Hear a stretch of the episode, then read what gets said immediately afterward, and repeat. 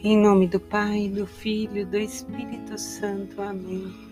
Terça-feira, 29 de março de 2022, e à luz do Espírito Santo, vamos mergulhar nas palavras do Senhor. Nos permitir ser lavados pelo seu amor que possamos, pela luz do Senhor, ter entendimento, sabedoria que nosso coração transborde hoje de amor e compaixão pelo próximo. O Salmo 46, algumas versões 45, nos diz: O Senhor dos exércitos está conosco. Deus está conosco. Jesus está conosco.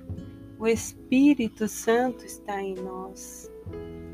Portanto, podemos sentir a presença da Santíssima Trindade entre nós. A leitura de, do profeta Ezequiel, capítulo 47, versículos do 1 ao 12, nos leva a mergulhar na misericórdia de Deus. Misericórdia que nos, nos abraça, como diz o Evangelho de domingo, que é aquele pai que está ali esperando pelo filho, ansioso para tê-lo de volta. Esse rio que o profeta traz, que vai nos dizendo que inicia-se, na palavra diz aqui que descia do lado direito do templo ao sul do altar uma água e que essa água ia aumentando. A princípio molhava os pés, depois os joelhos, depois a cintura. E aí o profeta diz que se torna um rio que ele não pode passar. É a misericórdia esse rio. Esse rio nós podemos e temos a confirmação no diário de Santa Faustina que é o sangue e a água que jorrou do lado direito do coração de Jesus. Sangue esse que é fonte de misericórdia para nós. E no final desta palavra do profeta diz que nas margens junto ao rio, de um lado e do outro, crescerá toda espécie de árvores frutíferas. Suas folhas não cairão seus frutos jamais terminarão, e a cada mês darão novos frutos, pois as águas que as banham provêm do santuário. Seus frutos servirão de alimento e suas folhas como remédio. Nós somos essas árvores, convidados a levar sempre frutos bons, a ser remédio para os doentes, para os que precisam de Jesus. O Jesus vem dizer no Evangelho que ele não veio para os que são curados, mas veio para curar. Jesus, quando ele nos exorta, quando ele nos explica o caminho que não está certo, ele já nos dá alternativa para voltarmos, para fazermos a vontade e o Evangelho de São João, capítulo 5, do 1 ao 16, vai nos dizer que houve uma festa dos judeus e Jesus subiu a Jerusalém. Tinha uma piscina com cinco pórticos e encontrava-se ali um homem enfermo havia 38 anos.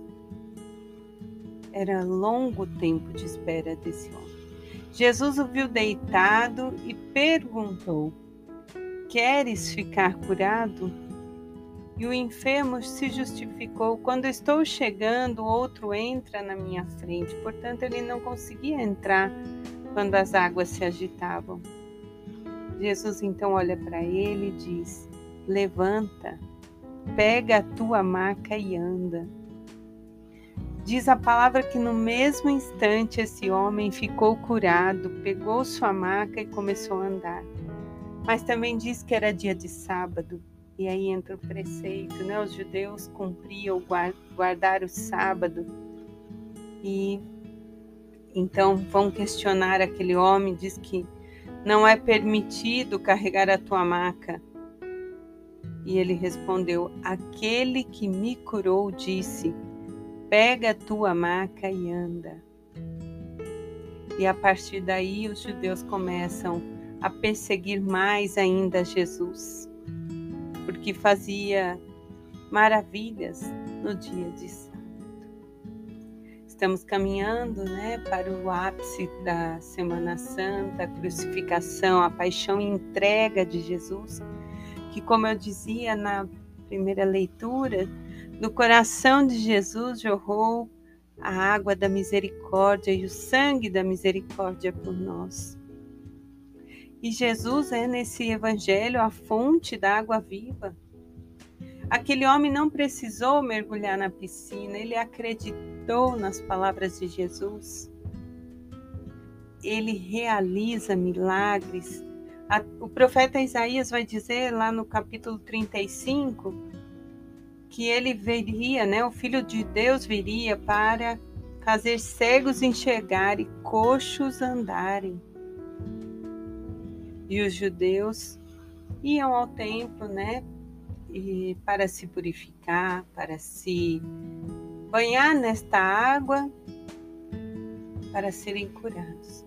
E Jesus faz um movimento contrário, ele vai aos que estão doentes, ele vai àquele homem, ele cura. Jesus tem ação, né? ele não fica só no templo, ele vai agir além. E aí, quando a gente compara com a primeira leitura, nós somos as árvores à beira deste rio que jorrou, convidados a agir hoje em nome de Jesus a fazer em nome de Jesus. Jesus é um bom pastor. Ele deixa as 99 ovelhas em segurança, que elas já estão bem, e vai buscar aquela uma e cuida daquela uma com todo o seu amor. Mesmo quando ele nos corrige, é com amor e ele já nos mostra: olha, filho, é esse o caminho. Vem, me segue. Nós temos que levar a alegria de ser cristão, de contagiar o outro com o nosso testemunho, fazer com que eles queiram experimentar. Não precisamos impor nada, apenas levá-los à experiência de viver em Cristo.